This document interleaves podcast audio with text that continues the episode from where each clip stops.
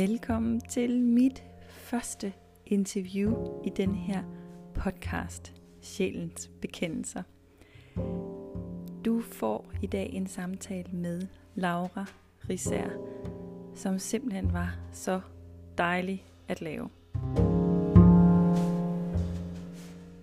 Laura blev inviteret med helt fra Sri Lanka. Hun er på en solorejse derovre lige nu, hvor hun rejser alene for simpelthen bare at rejse hjem til sig selv, finde ind i, hvem hun er, og bare give sig selv lov til at være. Og det er også det, vores interview handler om. Om at finde hjem, om skønhedsidealer, om troen på, at det nok skal gå, og om hvorvidt konceptet spiritualitet kunne være en paraply for den rejse, Laura hun startede for sådan cirka 2 år siden. Og den rejse er også en af grundene til, at jeg har inviteret hende med i studiet, for hun har simpelthen haft sådan en smuk rejse de seneste 2 år. En udviklingsrejse, som er åbne en blomst, og den vil hun fortælle meget mere om. Laura, hun er midt i 30'erne. Det får jeg slet ikke fortalt i det her interview. Og jeg er simpelthen så betaget af, at hun har valgt at gå hendes vej alene.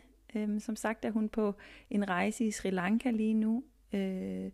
Hun har ikke nogen børn, hun har ikke nogen mand.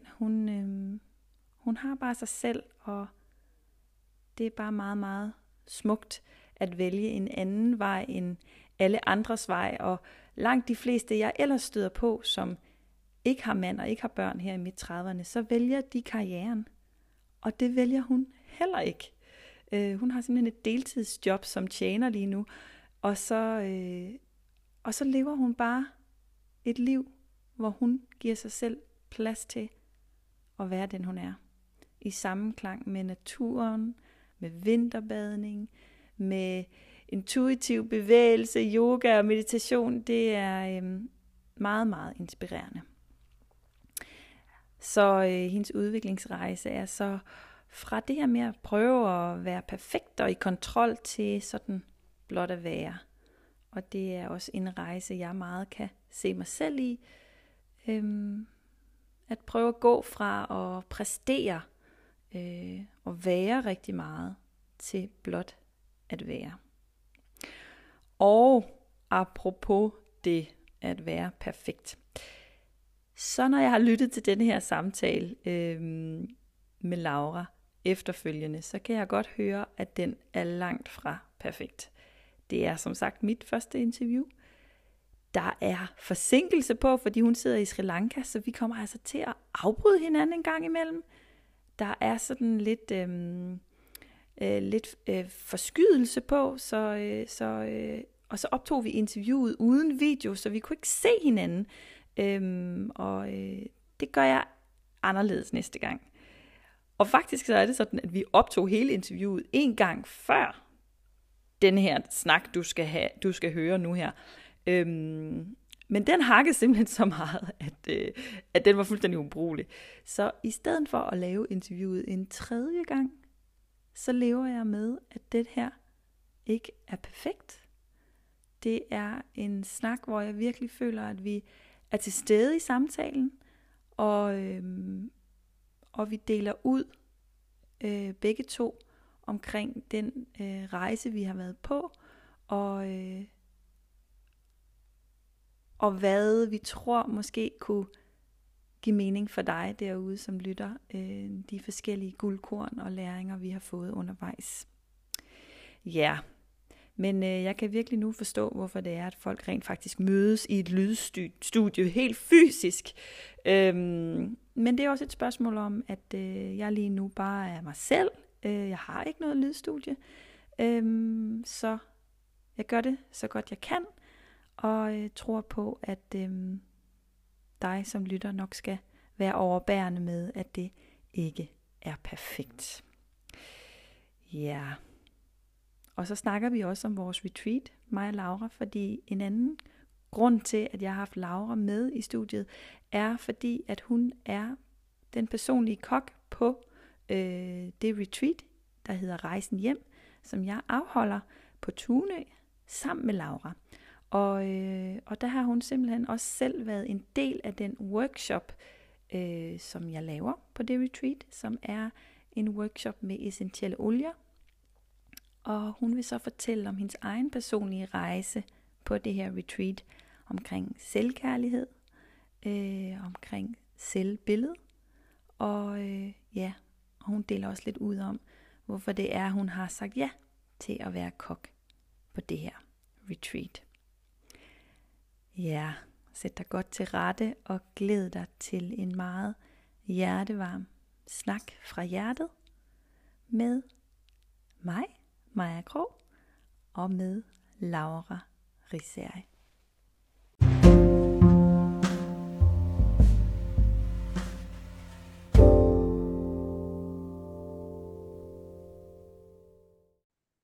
Velkommen til, kære lytter. Jeg har inviteret Laura Risager ind til min podcast i dag. Og grunden til, at jeg har inviteret hende ind i mit studie, det er dels fordi, at det er hende, jeg laver mine yoga-retreats sammen med. Men også dels fordi, at jeg bare synes, Laura, hun kan noget helt særligt. Hun er bare så groundende, så rolig, så tryg at være sammen med. Og så har hun gennemgået en helt utrolig rejse de sidste par år. Jeg har kendt hende i ret mange år, og det er først her på det seneste, jeg sådan er blevet en veninder med hende, blevet en samarbejdspartner med hende. Men det er en ret fantastisk udvikling, hun har haft, som ikke har været sådan en jordskreds udvikling, men en dejlig blomst, der har foldet sig ud. Det er i hvert fald sådan, jeg ser det. Laura, hun er uddannet serviceøkonom. Hun arbejder til daglig som tjener og eventafvikler på Skovmøllen i Moskovskoven her, tæt på, hvor jeg også bor, ved Aarhus. Og der var en, der spurgte mig, en lytter, som spurgte mig, som jeg havde skrevet, at jeg ville invitere Laura i studiet, som spurgte mig, hvem er hun, Laura? Altså, hvem er hun? Hvad kan hun? Og Laura, hun er bare et helt normalt menneske, ligesom jeg er, ligesom du er, dig der lytter med. Og det at give et talerør til helt normale mennesker, det synes jeg faktisk er ret særligt, fordi vi alle sammen prøver at gøre noget godt her i verden, og det at kunne relatere sig til hinanden på vores individuelle udviklingsrejser, det giver bare så god mening. Laura, hun er som sagt en del af yoga-retreatet, som jeg laver Rejsen hjem. Det er mig og Laura, der har lavet konceptet. Og Laura, hun har en stor passion og kærlighed til mad. Hun er fantastisk god til at kredse om andre igennem hendes mad. Og det at lave maden på retreatet, det er også hendes primære rolle.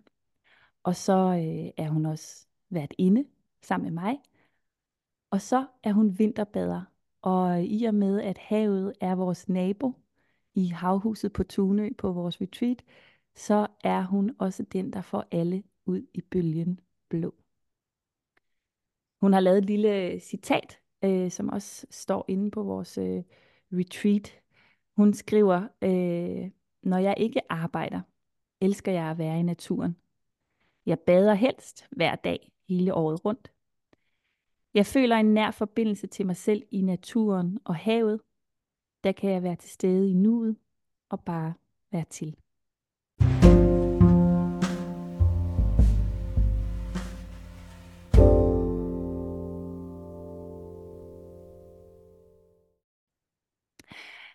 Ja, velkommen til dig, Laura. Tak, og tak for den flotte intro. Ja, hvordan føles det at høre alt det her blive rammesat på den her måde? Det føles dejligt. Ja, varmer at høre alle de ord, du sætter for mig. Mm. Og synes jeg specielt, det er rart med, det der, du siger, med talerør bare til helt almindelige mennesker. Altså, det er dejligt at få lov til at komme ud med noget, man har på hjertet, som ikke kun til venner og bekendte, men ligesom brede noget budskab og nogle ringe i vandet omkring den måde, jeg synes, at det er virkelig rart at være i verden på. Som også forbinder sig til den rejse, som jeg har været på de sidste 2 år, må det være cirka. Ja, lad os prøve at dykke lidt ned i den rejse. Fordi hvad er det for en rejse, vi snakker om? Det er jo i virkeligheden en form for udviklingsrejse. En rejse, hvor du lige pludselig får øjnene op for den spirituelle verden. Kan man sige det? Ja. Jeg tror, jeg ikke i første omgang har tænkt det som... Det var ikke sådan, nu møder jeg noget spiritualitet, men jeg tror, det er blevet det. Eller hen ad vejen er det gået op for mig, at når det er det her, der vil sige, måske at have noget spiritualitet. Men jeg har ikke sådan en boks, at det her er den her religion, og det her er spirituel, og sådan det her. Jeg synes, spiritualitet er meget flydende for mig. Det er ikke noget, jeg sådan kan sætte en definition på, som sådan på en måde. Men rejsen for mig har været det her med at finde hjem til mig selv og finde ud af at turde være i verden, som jeg er, og fragive en overlevelsesstruktur, som jeg har opbygget, og som vi alle nok opbygger op igennem vores liv i form af de erfaringer, vi har gjort, og så de traumer, man måske har i bagagen, og sådan en måde også, og du ved, man spejler sig jo i sin omverden som barn, og det man ser sine forældre gøre, og omkring en, så det er ligesom den måde, man tilpasser sig ind i verden, for at kunne overleve og være i verden. Og min overlevelsesstruktur har enormt meget både præget af at skulle kontrollere alting, og vil gøre ting perfekt, for min overlevelse, for at være god nok, og for at kunne være i verden, skulle jeg ligesom strukturere og kontrollere ting, og sådan regne ting ud, og hvordan kan jeg gøre det her, sådan, så det bliver det perfekte, så det bliver det bedst mulige output, både af ting at gøre i sin hverdag, men også for mig selv som person, på studie, på alle, faktisk næsten alle aspekter, også bare og sådan, hvis man skulle snakke om ting i større grupper. Altså sådan altid været i sådan en kontrol og prøve at regne ting ud. Og prøve at give slip på det og se, at det er ikke nødvendigt. Ja, fordi hvordan føltes det at være i det rum af kontrol og perfektionisme? Det føles sådan, når man er i det sådan, at men det er det, jeg skal, du ved. Og det kan godt være godt til et vist punkt, at det her med at, du ved, kunne strukturere sin tid og planlægge og gøre de her ting.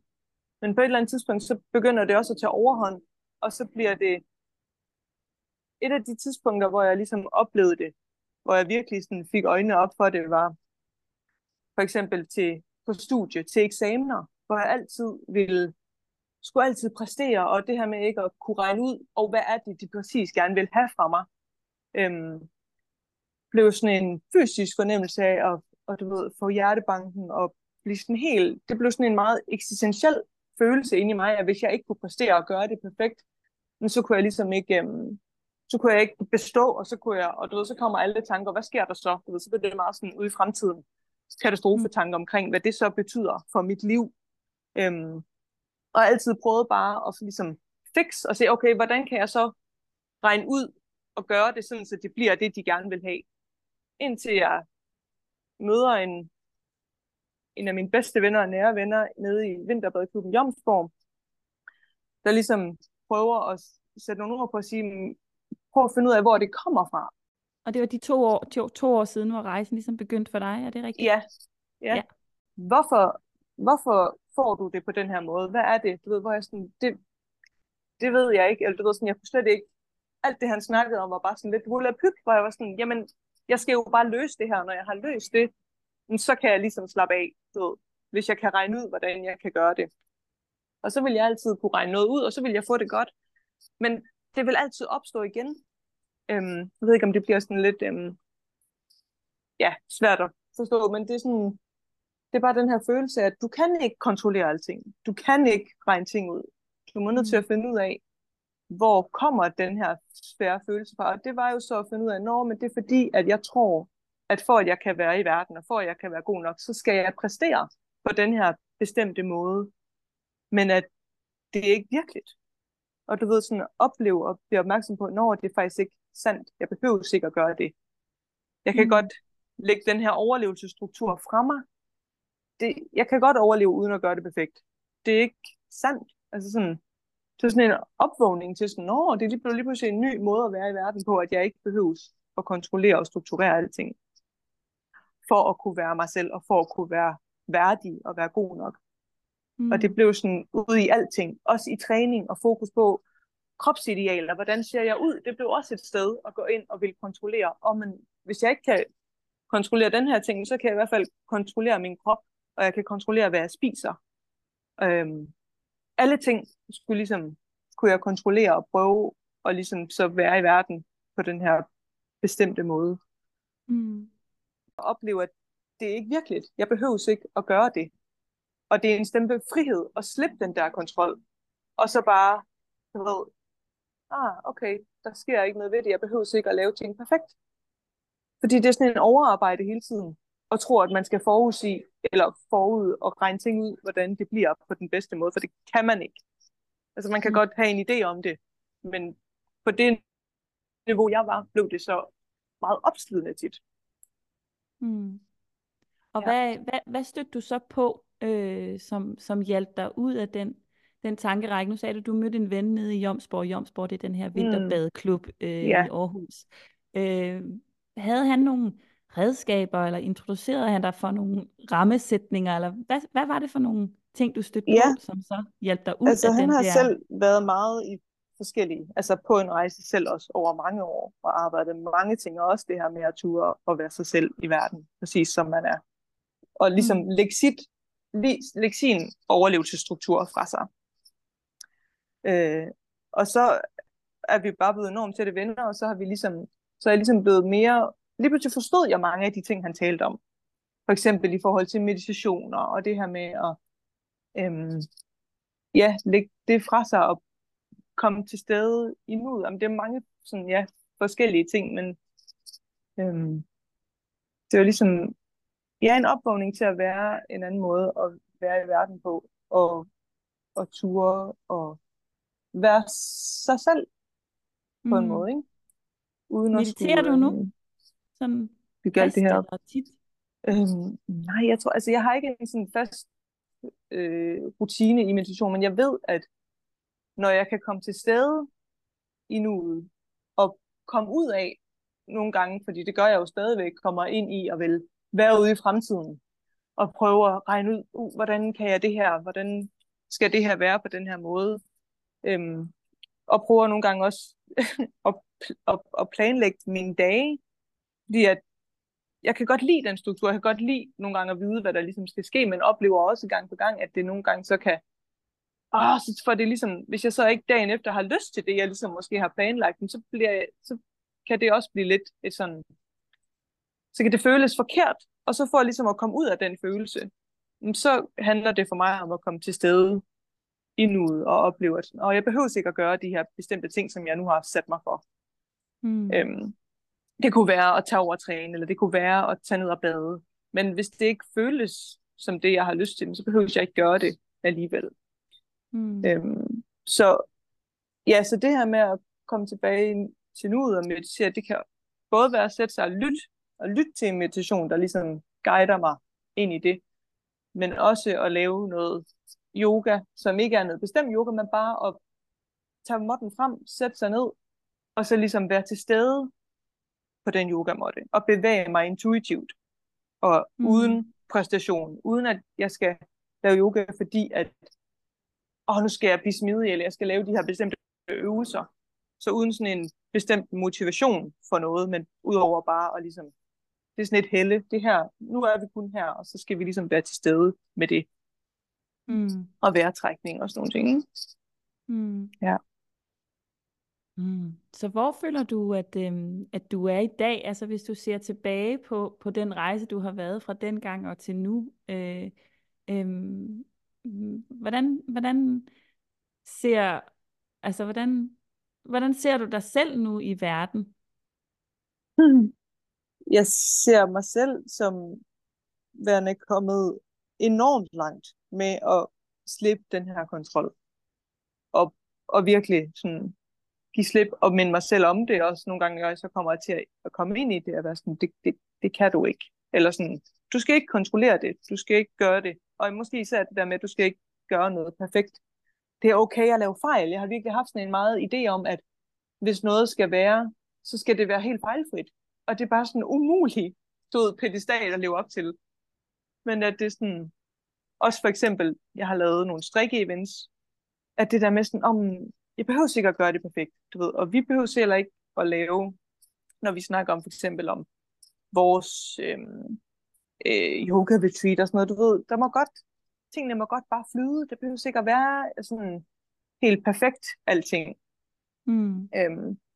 Så slip det der perfektion og ture og ligesom bare være mig selv og være autentisk. Altså, og det er stadig svært nogle gange, men det er sådan en, det er meget sådan, det for mig, kan jeg mærke, at min sådan intention med min rejse er at komme her til et sted, hvor jeg turer i alle mulige sammenhænger, bare være autentisk og bare være mig selv og ikke føle, at jeg skal være på en eller anden måde, eller gøre noget bestemt for at være værdig, for at være elskværdig, og for sådan at være god nok. Mm. Og også bare ture.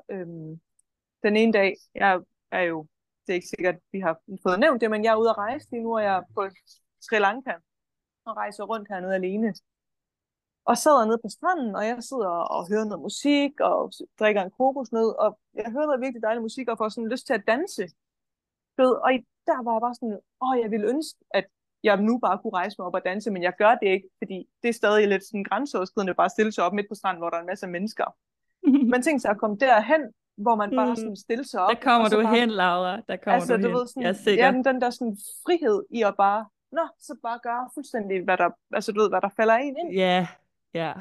Altså sådan, det er det, der sådan er, bare slip det der, hvad andre tænker, og sådan ikke give nogen fuck for, hvad andre vil tænke om det.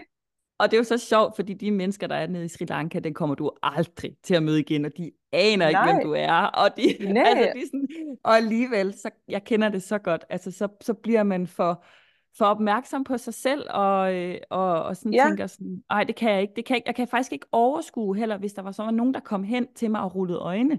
Og som altså, om der ville gøre det. Ja, som om der ville gøre det. Folk ville jo virkelig bare grine og tænke, ej, hvor er det befriende at se, at der bare er en, der danser med sin headset på. Altså, kunne eller, danse mere? Ja, og så kunne det være, at der var nogen, der ville synes, ej, hun er for meget, eller sådan, hvad fanden, du ved, det er den der tanke om, at for mig, så vil jeg tænke, hvis jeg gør det, så tror de, jeg gør det for at få opmærksomhed, eller for at blive set, du ved. Og det er jo slet ikke det handler om. Men jeg tror, det er det, der så tit kan være hæmmende. Ja, netop også bare, hvad andre folk tænker, hvor det sådan, det er jo lige meget. Hvis de tænker, at det var så det er jo deres problem. Jeg skal ikke have noget med dem at gøre. Men jeg tror bare, det er meget sådan en, også, du ved, en samfundsting, at vi sådan er blevet, man skal helst ikke, og specielt som kvinde, oplever jeg det der med sådan, ikke fylde for meget, du ved, og ikke sådan, du ved, der kan hurtigt komme en masse tanker, især for andre kvinder, at det jeg forestiller mig, i sådan en situation, der vil tænke, ej, hvad laver hun, og sådan, hvorfor står hun der og skaber sig? Ja, præcis. Og det er sådan en frygt for det, og hvor det jo bare kan være lige meget. Ja, og det der jo i virkeligheden også er, det er sådan lidt tanken oven på tanken, ikke? Altså, hvad tænker andre om mig? Hvad tænker jeg om, at de tænker om mig? I stedet for faktisk at bare blive i nuet, ikke? Og trække vejret og tænke, jeg har lyst til at danse, så danser jeg. Og så kan man altid tage konsekvensen bagefter, hvis der så er nogen, der ruller øjne, eller hvis der så er nogen, der kommer hen og danser sammen med dig, eller hvad end der kan ske, så kan man tage det der. Men man prøver ligesom at tage en masse ting på forhånd, ikke? ja, det er en fed følelse, når man så overvinder det. Det har jeg jo så gjort måske i nogle andre situationer, altså for eksempel med at danse til, du ved, tage til events, noget, hvis man kender det, static dance, hvor det handler om at komme bare for at danse i for eksempel 2 timer, og så er det uden alkohol eller uden nogen dosismiler, men man bare danser, og alle danser med sig selv. Og så bliver der ligesom spillet noget mega fed musik, og så danser alle bare. Altså det der med bare at bevæge sig, og der bliver gjort meget ud af det der med sådan, vi er her bare for at være præcis som vi er. Der er ikke nogen forkert eller rigtig måde at bevæge sig på. Man bevæger sig bare. Så det er heller ikke sådan, du ved, man kan godt kalde det dans, men det er mere bare bevægelse. Fordi der er ikke nogen kategori i sådan, men det her, eller sådan, det er bare at bevæge sig og komme i sin krop. Yeah. Og det er sindssygt altså, befriende. Det havde jeg ikke gjort for 2 år siden.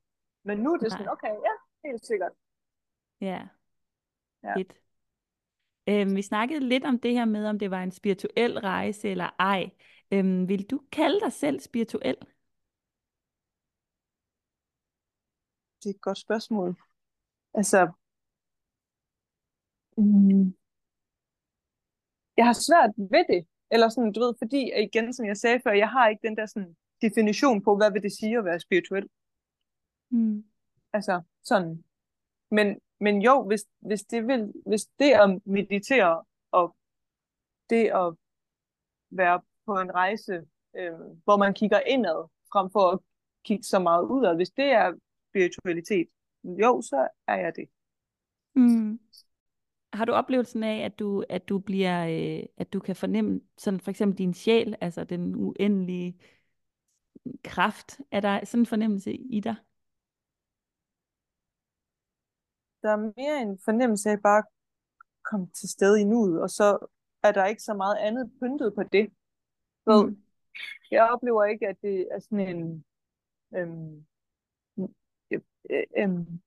en boks af noget. Jeg kan godt føle, at det der med sådan at sige, at man er noget, hvor jeg sådan, det ved jeg ikke, hvad jeg er. Altså udover, at jeg er bare mig. Og det, jeg gerne vil, er bare at være mig med alt det, som er. At være mig, den autentiske version af mig. Og det kan jeg være, når jeg ligesom kommer til stede, fordi jeg så ikke tænker over, skulle jeg være på den her måde, eller skal jeg gøre noget sådan her? Ved. Man er bare. Og oplever, jo, altså den her idé om, at der er et eller andet inde i mig, som ikke er min krop, men som bare er, du ved, noget, der observerer. Der er noget, der observerer, og så er der noget, som er noget andet. Ved. Måske er det, som er ens sjæl, eller sådan ens jeg, ens selv, på en eller anden måde. På den måde. Og krop er bare... Altså, det er i hvert fald et syn, jeg har fået, med det der med sådan, Gud, kroppen er bare sådan et hylster. At når man... Men så har man en eller anden idé, man har en tendens til, tror jeg, i vores samfund, at man kommer til at koble folks identitet på deres krop, og på deres måde at se ud, og på deres, det her image, vi måske alle sammen går og prøver at passe et image omkring os selv. At det er også, at der er den der sådan, jeg er det her menneske, jeg er den her krop, jeg er den her figur. Men i virkeligheden, lige så snart folk dør, så er det, som den person var, er jo væk. Så er der kun den krop, men den krop kan jo ikke noget uden den identitet, eller det menneske, som var inde i. Det giver mening. Det bliver jo bare sådan en tom skal. Ja. Så og den for mig er... Gud, ja. Og for mig er tankerne faktisk også rigtig meget en del af kroppen. Altså den fysiske, altså hjernen, der tænker, alle de her mønstre, som du også snakkede om tidligere med, at man laver et overlevelsesmønster som barn, at man skal kontrollere for eksempel, at det kan være den sandhed, du har fået som barn, ikke? Jeg for at overleve den her verden, så skal jeg kontrollere og planlægge, ikke?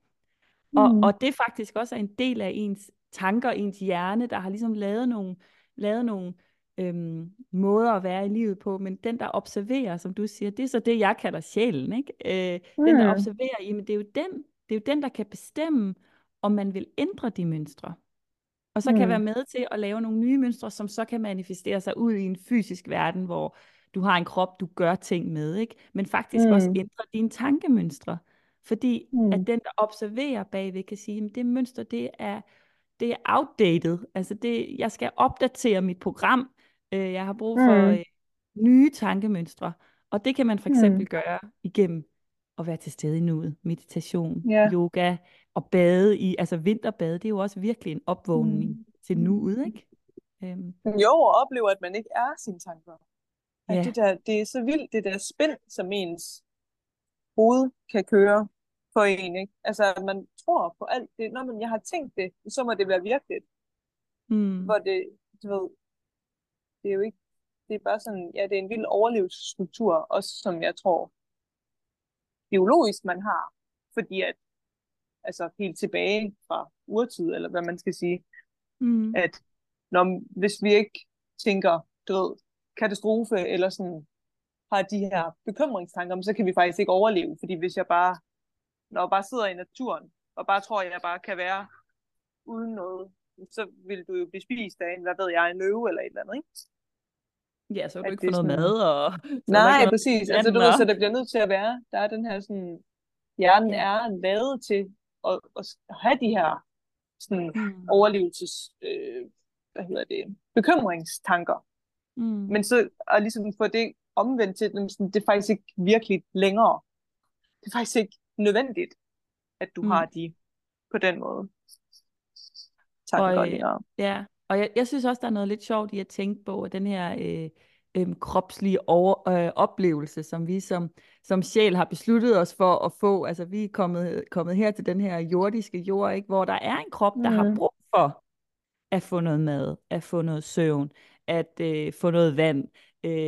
Og vi har sådan også et instinkt i at få nogle børn, altså finde en mand, køre slægten videre og skabe livet, ikke? Og at det er en sindssygt god legeplads for og bare være til stede. Altså alt det, vi får givet, nydelsen i kroppen, det sjove, men også det hårde, ikke? Altså fordi vi bliver konfronteret med livets op- og nedture, og det giver bare en hel masse liv, og en hel masse faktisk, altså et sjovt spil, altså et game, livets game, ikke? Altså sådan, hvad kunne vi finde på at rive i, ikke? Altså den der følelse af sådan, hvad er det næste sjove eventyr, jeg skal ud på, eller den næste store udfordring, men velvidende, at det faktisk bare er en leg, vi leger, det, og så slippe lidt af den der alvorlighed, der nogle gange kan komme med, hvis vi tror på, løgnen, det er os. Ja. Fordi det for mig i hvert fald, at det ikke mig, det er noget, jeg leger. Altså, livet er en legeplads, hvor jeg får lov til at give mig et kast med alt muligt, og det skaber selvfølgelig mega mange udfordringer. For eksempel, jeg har jo valgt det her selvstændige liv, ikke? Min økonomi, den er virkelig altså ude på tynd is, ikke? Men hvis jeg så oplever at gå i panik, fordi det kan jeg sagtens finde på, og det der med lige pludselig sådan, hvor skal pengene komme fra? Jamen vende tilbage til, som du siger, i det her moderne liv, det er jo ikke fordi, jeg ikke får mad på bordet. Jeg skal jo nok få mad på bordet. Altså, jeg skal overleve. Jeg har min lejlighed, jeg har min mand, jeg har mine børn, jeg har mit tøj. Jeg har masser af mad i køleskabet. Jeg har masser af relationer, der hjælper mig. Så sådan finde ind i roen, og så lige nu, lige her, træk vejret. Alt er godt. Alt er godt lige nu. Præcis. Det er noget, vi leger. Jeg skal bruge mit liv på at udforske, ikke? Og gå med det, jeg kan mærke, der gør mig glad, ikke? Og som er sjovt, og som er lyst til. Ja, men præcis. Sådan, ja, det der med overgivelse, ikke? Altså accept og bare overgive sig til, at når man og så at alt er, som det skal være. Der er ikke noget egentlig farligt. Men alt det farlige, tror jeg, opstår i, at man tror, at alle de her ydre omstændigheder, vi bliver præsenteret for, at vi skal leve op til alt det her, og det er det her, der ligesom er livet, og skulle præstere på arbejde, skulle have, der er alle mulige ting, vi skal købe, og hvis vi ikke har penge til at købe det, hvad er vi så, og hvad er vi har så for, ikke? Hvis vi ikke ligesom skal være en del af alt det, sådan, det ydre. Det er meget sådan en ydre verden, hvor at hvis du kan finde hjem, som er det, vores yoga-butik jo også skal handle om, at finde hjem til os selv og få nedbrudt alle de her sådan, overlevelsesstrukturer, og bare kan finde hjem til at være den mest autentiske version af os selv, hvor vi ikke behøver at præstere, så er verden bare et meget nemmere sted at være. Altså, fordi så er der ikke noget, der kan, altså sådan i princippet, der kan, du ved, gøre os ondt. Altså selvfølgelig kan vi stadig blive kørt ned af en bus, eller du ved, forskellige ting, men der er ikke nogen sådan... Men det har ikke noget at gøre med, om man valgte karrieren. Nej, det er sådan, hvis vi kan bare føle os hjemme inde i os selv, så kan vi også være alle steder. Du ved, sådan, så kan man være sig selv alle steder, og ikke kun, når man sidder derhjemme alene med sig selv. Fordi man er overbevist om og tror på, at jeg er god nok, som jeg er, så jeg behøves ikke at gøre alt muligt andet, end det, der falder mig naturligt. Hvis jeg gør noget kunstigt, præsterer noget, som jeg ikke synes er rart, for at nogen andre skal kunne lide mig. Og det er faktisk også enormt opslidende og enormt trættende og hårdt. Præcis. Og hele tiden prøve at være noget, som man egentlig ikke synes, man er. Ja. Og der er ingen andre end en selv, der kræver det af dig. Nej. Altså i virkeligheden, så er det noget, vi forestiller os, ikke? Altså at jeg bør være den der mor. Altså for eksempel så, jeg har virkelig, virkelig grim flyverdragt. Altså, og den afleverer mine unger i hver morgen, når det er vinter, ikke? Og så tænkte jeg her den anden dag, at der var en, der sagde til mig, hvis du er yogalærer, så skal du være yogalærer i hele dit liv, og hver dag, du går ud af døren, så er du jo, det er også dit arbejde, fordi det er jo din person, som folk køber ind i. Og så var jeg sådan, gud, skal jeg begynde at have mit pæne flyverdragt på, når jeg afleverer børn? Fordi så er jeg jo lidt på arbejde, ikke? Altså skal jeg jo være den her mor, der kommer og er god repræsentant for yogaverdenen, ikke? Hvis du bliver yogamor, så kommer du til at se lige så godt ud som mig hver dag. Og så er det bare sådan, bullshit. I call bullshit. Jeg skal have den grimme flyverdragt på hver dag, fordi at jeg elsker den flyverdragt. Den er varm, den er god, den er rar. Altså, sådan, jeg skal ikke gå og lade som om, at jeg ser sådan skide godt ud nede i skolen, for så når jeg kommer hjem og tager den grimme flyverdragt på. Altså, men det er sjovt, at man forestiller sig. Præcis. Men den der tanke, der slog mig, bør jeg tage den pæne flyverdragt på? Altså sådan, wow, og kan man bare filtre sig selv ind i forestilling om, hvad man skal være. Ja, men også, at det bliver jo kunstigt. Det bliver totalt kunstigt. Det bliver jo så kunstigt, og det er også sådan, okay, lad os sige, at du så gjorde det. Altså, tog det pæne tøj på, og bla bla bla. Men det er jo slet ikke det, altså, går jeg ud fra, det er jo slet ikke det, der er din værdi, og dit værdisæt. Så du er jo heller ikke interesseret om for mig. Nej, du er jo ikke interesseret i at tiltrække de mennesker, som... Og så skulle det være for at omvende dem til at opdage, at det faktisk ikke er det, det handler om. Men det kan man jo kun omvende dem om, hvis selv at være det. Altså det er jo den der forandring, man skal selv være den forandring i verden, man gerne vil se. Ikke? Ja, men alligevel hoppede jeg med på den tanke. Jeg stod og var i tvivl, gud, skal jeg tage den pæne flyverdragt på hver morgen? Ikke? Og det krævede lige at trække vejret, mærke ind i hjertet, hvad er det, jeg er her for? Jeg er her for bare at være, og få lov til at være den, jeg er. Ja. Altså, uden forventninger. Ja. Altså. Jamen, jeg kan genkende det så meget, det er det samme. Ja. Altså, jeg har oplevet lidt hernede, at vi også er et sted, hvor det er meget sådan community omkring yoga, og du ved, sådan zen, og meditation, og det er jo virkelig dejligt, men det kommer også med en sådan, med lidt et image, med noget bestemt tøj. Alle folk går i meget sådan boheme, og løse flotte bukser, og kimonoer, og masser af smykker, og tatoveringer. Det er meget sådan visuelt virkelig flot.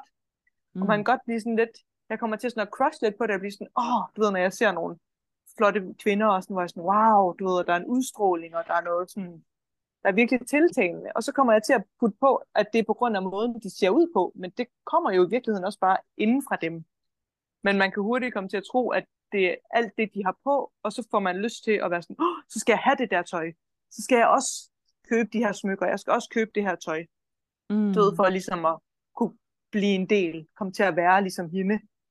Yeah. Men så opdager jeg sådan, nej, okay, det her behøver jeg faktisk ikke. Jeg kan godt gøre det, altså jeg kan jo købe det, hvis jeg har lyst, men jeg skal bare ikke tro, at det gør dig lykkelig. Jeg så får, nej, eller at det gør mig til et bedre menneske, eller til mere værdige, eller du ved, sådan elskværdige for at se ud på en bestemt måde. Det er bare det der sådan altid, føler jeg, hvordan vores kapitalistiske sådan, samfund vil ja, også sådan, sælge os ting, og få os til at tro, at vi skal købe alt muligt, og være på en eller anden bestemt måde, for at være god nok. Men det er, det er også lidt sjovt, hvordan der så er et pendul, der svinger den anden vej, ikke? Altså, fordi så hørte jeg om... jeg tror, det var nogen, der havde nogle børn i Steinerskolen, hvor det var blevet et statussymbol, at deres børn ikke havde rent deres hår. fordi så var man sådan nogle forældre, der gav slip, ikke?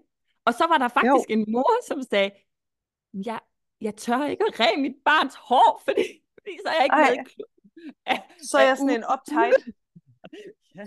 Er det ikke bare sjovt? Ja. Fordi så stikker det jo af i den modsatte retning, ikke? Jo, altså, man skal jo også have lov til at se pissegodt ud. Man skal have lov til at gå ned i skolen og have fuld make-up, ikke? Man skal, fordi hvis du har lyst til det, så skal du gøre det. Og der kan man nogle gange godt gå i det, så shamer man på dem, der så tager make-up på. Og det var sådan, nej.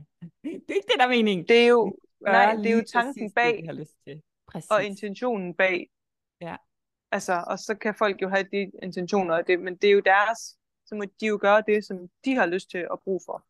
Yeah. Og så det er deres bord, det er ikke mit bord, og det er ikke alle mulige andres. Yeah. Så længe det er, uden at det skader nogen andre, på den måde, ikke? Og det er jo sjovt, når vi begynder at dømme, andre for, hun har også for meget makeup, eller hun rærer da også hendes datters hår utroligt meget, eller hun rærer det ikke, hvad det er for noget, ikke? Så er det faktisk en spejling som regel. Altså nej, jeg vil faktisk sige altid en spejling af os selv og en masse ønsker og lyst, altså som vi har. Altså vi er virkelig enormt det giver bare deres børn lov. Ja, præcis. Det er en eller anden spejling af noget inde i os, som vi ikke kan bære eller kan magte. Det er jo det, der hedder skyggearbejde, ikke? Hvor man og så er det nemmere at pege fingre. Ja, det er meget nemmere at dømme. Og i virkeligheden, at hver eneste gang vi dømmer nogle andre, så er det en fantastisk mulighed til at kigge indad og sige, hvad er det, jeg dømmer i mig selv? Hvad er det, jeg ikke rummer ved mig selv? Som jeg faktisk, jeg har lov til. Jeg har også lov til at gå med make-up hver dag. Eller jeg har også lov til at ikke at ræne mine ungers hår. Uanset hvad, du har lov. Altså, du skal bare give dig selv lov, ikke? Ja, præcis.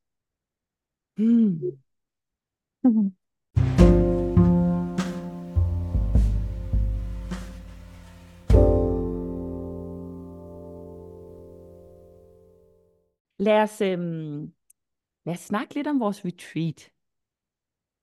Har du lyst til det? Ja. Ja. Fordi på Rejsen hjem, som er vores retreat, der vi har holdt det en enkelt gang før, og vi skal holde det igen. Vi håber, vi kommer til at holde det en masse gange. Og der er en del af programmet, som er yoga, og som er meditation og vinterbadning, som vi også har været inde i. Men så har vi jo faktisk også en ret stor del af weekenden, som er en udviklingsrejse. Og jeg kan lige fortælle lytteren, hvordan det ser ud. Det er sådan, at man kan vælge 4 forskellige rejser, og de 4 forskellige rejser er understøttet af en essentiel olie. Altså det vil sige en duft fra naturen, en plante, som kan hjælpe med at ligesom tune ind i den frekvens, som den enkelte udviklingsrejse handler om. Og man kan læse inde på min hjemmeside, de forskellige rejser. Og du, Laura, havde faktisk tid til på sidste retreat at være en del af den workshop. Og du valgte geraniumrejsen. Og geranium er den her smukke blomst, der faktisk også er en art, vi har her i Danmark. Hvis du kender til haver og planter, så kender du den. Meget, meget smuk blomst, der kan fås i alle mulige farver. Og den blomsterduft, den knytter sig rigtig meget til følelsen af kærlighed, og også selvkærlighed og ens eget selvbillede. Fortæl mig om din rejse, Laura, med geranium. Ja, altså jeg valgte jo den rejse, fordi det talte ind i den rejse, jeg i forvejen var på.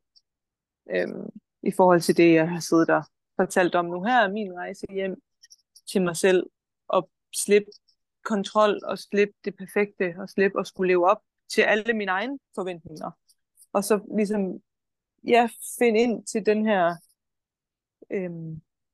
kærlighed til mig selv og oplevelse af, at når jeg har den kærlighed til mig selv og kan forbinde mig til mig selv og mærke mig selv, så har jeg ikke behov for at skulle kontrollere. Så kan jeg ligesom slippe den her overlevelsesstruktur af kontrol, fordi jeg behøver ikke at præstere noget, jeg behøver heller ikke at have, igen så bliver det sådan en, jeg behøver heller ikke at have noget fra andre. Altså, selvfølgelig vil man stadig gerne, fordi vi sociale væsener stadig gerne have kærlighed fra andre mennesker og anerkendelse og alle de her ting, men hvis man kan finde den, alt det man søger hos andre, hvis man kan finde det og give det til sig selv, så bliver det for mig bare meget nemmere, så bliver det meget nemmere at være i verden. Det bliver knap så skrøbeligt et liv, fordi jeg ikke er afhængig af at skulle finde det hos andre, altså leve op til en eller anden måde, jeg tror andre folk gerne vil have, jeg skal være, for at modtage deres kærlighed, og for at modtage deres anerkendelse. Så når jeg går ind i den rejse, så kan jeg også gå mere ind i mig selv, og slippe den her følelse af at være følelse af at ikke at skulle tænke over, hvad andre tænker om mig.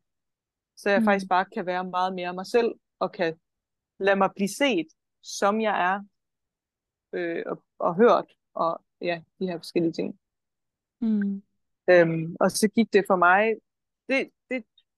det talte sig ind i, du ved, nogle af mine, ligesom, nogle ting, som var en del af min struktur, som der er nogle forskellige elementer, for eksempel det her med at se ud på en bestemt måde, og ville træne for at have den her krop, der skal se ud på den her bestemte måde, fordi jeg har igennem mine teenageår som barn, fra barn og op igennem teenageår, fået den her idé om, at mit værd ligger i, hvordan jeg ser ud, at hvordan min krop repræsenterer sig. At det er ligesom det, hvis den skal se ud på den her måde, for at jeg er værdig, og for at folk de kan lide mig. Sådan ubevidst. Så det var en af tingene, og en anden ting er det her med at ture og være mig selv i større grupper af mennesker, som nye mennesker, hvor jeg altid gerne har ville være meget mere ekstrovert, og ville gerne være ligesom mine veninder, som bare var udadvendte, og bare sådan, du ved, lod sig blive set, og ligesom tog rummet. Men jeg sad altid bag og var sådan lidt, jeg vil, du ved, jeg har egentlig ikke behov for det, men jeg vil det også gerne. Og så blev det lige pludselig også tanker omkring at være, hvad tænker de nu, når jeg sidder her og stille? Og fordi man tit godt kan blive dømt på, det har jeg jo oplevet, at folk har oplevet mig som værende, du ved, måske lidt snobbet, værende lidt arrogant, men i virkeligheden handlede det bare om usikkerhed.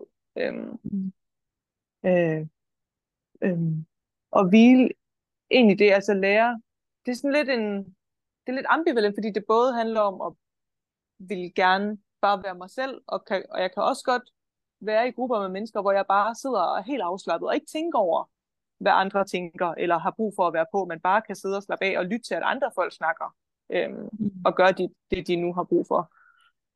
Men kan nogle gange så finde det svært også, når jeg så egentlig gerne vil blive set og hørt, men måske ikke helt turde at tage den plads, fordi jeg bare har brug for at kende folk bedre, før at jeg ligesom tager den plads. Og så kan det blive sådan en følelse af at sidde og holde sammen på sig selv. Ligesom jeg fortalte om før, hvor jeg sidder på stranden og har egentlig lyst til at danse, men jeg gør det ikke, fordi at det ikke, det kan jeg ikke. Det bliver sådan en, det er lidt farligt. Og den samme situation kan opstå i det møde med mange nye mennesker. Men hvor jeg har sindssygt meget lyst til det, men det bliver bare sådan en siden at holde sammen på sig selv og have tanker op i hovedet omkring, hvordan skal jeg gøre det, eller hvad skal jeg sige, eller sådan, det bliver det er meget at være op i sit hoved, og ikke bare være til stede og være sig selv. Hvordan var det så at være på retreat og dele den her rejse med så mange fremmede mennesker? Ja, så det var jo det, der var en del af det også, netop at så skulle sidde i de her, sidde i en rundkreds og dele med andre mennesker. Og det var enormt grænseoverskridende til at starte med, og også det der med at selv skulle tage initiativ. Vi sad i en rundkreds, og så var der ligesom jeg tror det var en musling eller et eller andet, man skulle tage fra midten, Og så når man havde den, så var man ligesom den, der havde talerør. Mm. Og bare det at skulle være den, der ligesom skulle række ind og tage den, frem for hvis du havde sagt, nu tager vi den på skift. Altså bare den aktion at være, okay, nu tager jeg den, fordi nu det er mig, der skal snakke. Det var grænseoverskridende for mig. Frem for hvis du bare havde sagt, nu er det din tur. Okay, så er der ligesom en, der har givet mig lov til at tage den plads i rummet. Det er ikke en plads, jeg selv skal tage.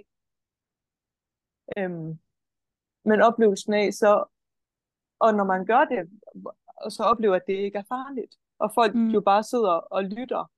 Og jeg blev selv flere gange enormt rørt, og så oplever også, hvordan andre folk blev rørt af, at jeg blev rørt, fordi at vi jo oftest kan se noget af det, som andre siger i os selv. Yeah, at det ofte rammer et eller andet, og det bliver sådan en, og så igen, så bliver det sådan en følelse af, okay, jeg kan faktisk godt også tillade mig, og hvis jeg så bliver rørt, og så bare lade det komme, og det bliver også igen sådan en bekræftelse af, okay, jeg kan godt bare være mig selv i verden, som jeg er, jeg behøver ikke at holde tilbage, der er ikke noget farligt i det. Så det var bare sådan meget befriende, og meget, der var meget læring i det, og sådan, det blev så let, det blev en meget, altså det blev lettere at være i mig, når man oplever, at jeg bare ligesom kan gøre det, og det ikke er farligt. Og dele også det med omkring at have, hvordan jeg ligesom har det nogle krops issues, men også dele det og ture og stå frem med det og snakke højt om det. Fordi alting oftest bliver lettere jo, når vi deler med andre. Og ture at give noget af os selv. Og ture at blive set og blive hørt. Og at det så også bliver modtaget i et så kærligt rum. Ja, det var virkelig helt dejligt. Ja. Og skal du være med til workshoppen igen næste gang, vi holder retreat? Ja. Fordi det er stadig noget, jeg øver mig på. Altså det er jo også noget, jeg indgår i forskellige ting hernede i. Forskellige ting, jeg tager til, hvor det handler om. Og også hvor der er deling i blandt andre mennesker. Og oplever her, når jeg har været til nogle ting. For eksempel var jeg til en kvindecirkel, hvor vi skulle dele, og hvor vi sad 20 mennesker. Og så mange af jer var vi jo slet ikke på vores yoga-retreat. Men faktisk sidde blandt 20 mennesker og ture. Og jeg havde slet ikke den samme sådan bange fornemmelse, som jeg havde første gang, da vi gjorde det på vores retreat. Fordi det bare rykker jo flere gange, man gør det. Der var lidt omkring, fordi det nu skulle være på engelsk, og så kan det være sådan, så skal man lige igen tænke. Så kommer op i mit hoved, på at mærke sådan, hvordan får jeg nu? Så bliver den der perfektionisme igen, sådan en, hvordan får jeg nu udtrykt mig, så folk forstår mig. Så kan jeg godt have sådan en idé om, jeg vil gerne have, at folk fuldstændig skal forstå, hvad det er. I stedet for bare at sige noget, og så må det jo være deres, om de forstår det eller ej. Det handler jo om, at jeg bare skal udtrykke noget. Og det handler ikke så meget om, at andres opfattelse af det. Hvis de ikke forstod det, så fred være med det. Det handlede jo om, at jeg skulle bare sige noget fra mit hjerte. Ja. Ja, det var den kvindecirkel i Sri Lanka, der var på engelsk. Ja. Ja. Jeg har nogle gange oplevelsen af, at når vi har de her sprogbarrierer, jeg kan også blive enormt selvbevidst, når jeg skal snakke engelsk. Har dog alligevel så taget rigtig mange af mine uddannelser på engelsk, fordi at de emner, jeg interesserer mig for, der skal man tit til udlandet for at kunne blive uddannet og kunne tage de her forskellige kurser. Men så faktisk følelsen af, at hvis jeg træder ind i energien, hvis jeg slipper forestillingen om ordene, og forestillingen om, hvad det er, de andre skal forstå, og så bare mærker det selv, så kan energien fra min fornemmelse og følelse, og fra min krop, faktisk godt krydse sproget. Så hvis jeg bare holder fast i, bare at fornemme det, jeg fornemmer, og prøve at dele fra et rent sted, jamen, så kan det sagtens kommunikere hen over sproget. Og det er jo faktisk lidt det, som børn også gør. Altså det, man ser, at små børn, der leger, på trods af, at de ikke kan et eneste ord af hinandens sprog, så kan de stadig mærke hinanden, ikke? Og det glemmer vi nogle gange, at sproget bliver også sådan på en eller anden måde, kan blive lidt en maske, ikke? Også sådan det akademiske sprog, og så skal man lige nogle flotte ord, eller det spirituelle sprog, så skal man kunne putte en hel masse flotte ord på hvad det er, man mener. Ja. I virkeligheden, så skal man jo faktisk bare udtrykke det fra hjertet, og altså fra energien, ikke? Kan man ligesom transmittere på en eller anden måde den der forståelse. Ja, det er så rigtigt. Men jeg tror, det kommer netop af det der med, at man så gerne vil præstere. Man vil så gerne, at du ved, hvis jeg siger det, altså sådan, du ved, fordi vi kommunikerer så meget med ord, og ikke med kropssprog, at det er den vej igennem. Men hvis jeg kan sige det her, så kan de forstå mig, og så vil de kunne lide mig, og så ligesom inden den her podcast, har jeg da også taget mig selv i at tænke, nu skal vi snakke om måske noget om det her, hvordan vil jeg så udtrykke det, du ved, så det lyder, du ved, flot, eller så det lyder sådan, på en bestemt måde, men hvor det sådan, det nytter bare ikke, og det er igen, hvor jeg må tage mig selv i at være sådan, på det lige meget. Det er ikke perfekt, det behøver sikkert at være perfekt, hvis du kommer til at bare sidde og kludre, og du ved, det føler jeg allerede nu, jeg har gjort nogle gange, hvor jeg sådan, jeg kan ikke lige finde ordene, og føler ikke sådan, at jeg kan lige sådan få sagt det er præcis, som jeg føler det, men du ved, man bare sådan, du snakker bare, så det er okay. Det er sgu ikke noget farligt i det. Ja, og jo mere man vender tilbage til den der fornemmelse af, at det er okay, jo nemmere bliver det at finde ord. Altså, fordi man ikke så kommer uden filter. Og det er jo virkelig også en øvelse for mig i, nu er det hos dig, du er gæsten, den første gæst i min podcast, så det er jo nyt for mig at lave podcast, men den der følelse af faktisk også at øve sig i, altså for mig at øve mig i at bare være med dig, og være med den her samtale, uden at det skal være noget særligt, samtidig med at man selvfølgelig også prøver at lave noget, der giver mening for andre at lytte til, ikke? Men virkelig bare prøve at være til stede med samtalen, den bærer hen. Ja, men apropos samtalen, er der noget, du synes, vi mangler at snakke om? Er der nogle sidste ting, vi skal ind på, inden vi sådan siger, og runder af? Inden vi runder af? Ikke udover, at jeg synes, at dem, som lytter med, skal gå ind og tjekke vores retreat ud, Rejsen hjem. Og at vi virkelig laver det. Jeg føler, at vi virkelig sådan er gået ind i det og laver det med hjertet. Altså, det er virkelig med sådan et ønske om, i hvert fald, og det er det også for dig, ved jeg, men sådan for mig omkring, at jeg vil så gerne vise andre, hvordan det kan være så befriende at ligesom komme på den her rejse hjem i os selv.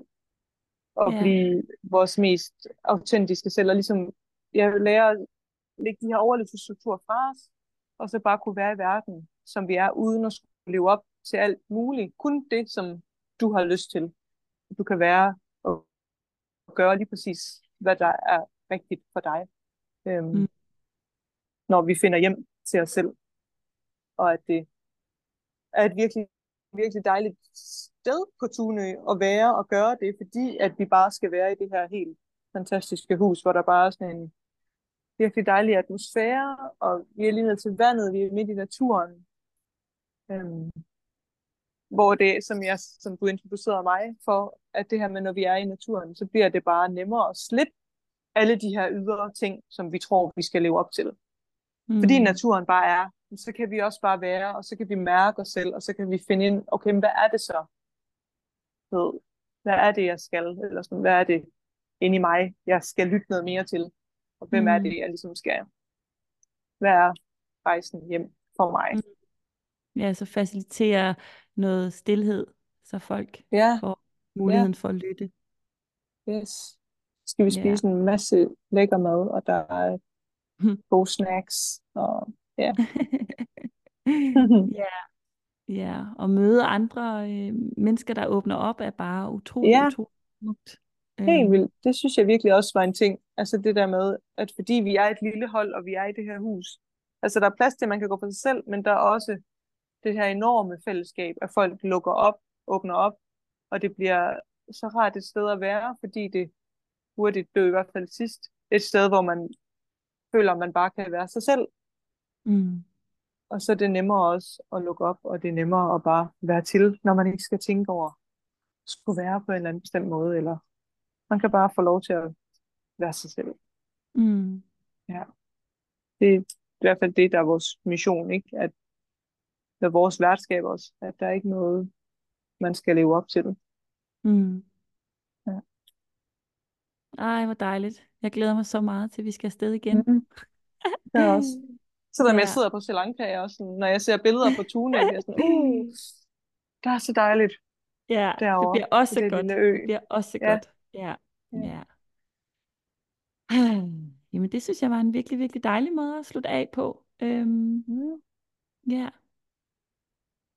Tusind tak, Laura, fordi du havde lyst til at være med helt fra Sri Lanka på din solo-tur derovre. Det er også meget, meget inspirerende at se dig tage alene afsted og opleve verden på egen hånd. Det synes jeg virkelig er modigt gjort. Tak. Det er også en rejse hjem. Ja, præcis. Yes.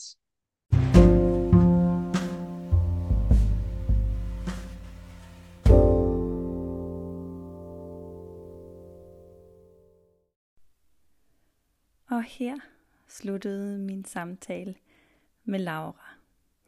Tusind tak til dig, Laura, for at stille dig frem så åbent og så ærligt. Og hvis du kan lide det, som du har hørt, og hvis du gerne vil høre mere fra mig, så følg den her podcast. Giv den et like. Del den med din mor. Del den med din datter.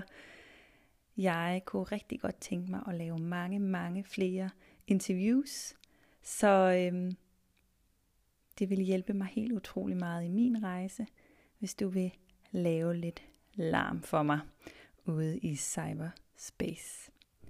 Og hvis du har gode idéer til, hvem jeg skal have i min podcast, så sig til. Måske kender du nogen, der har nogle gode historier.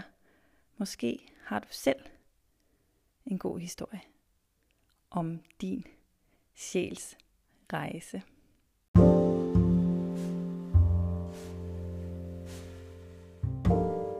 Du har lyttet til Sjælens Bekendelser. Jeg hedder Maja Krog. Tusind tak, fordi du har lyttet med.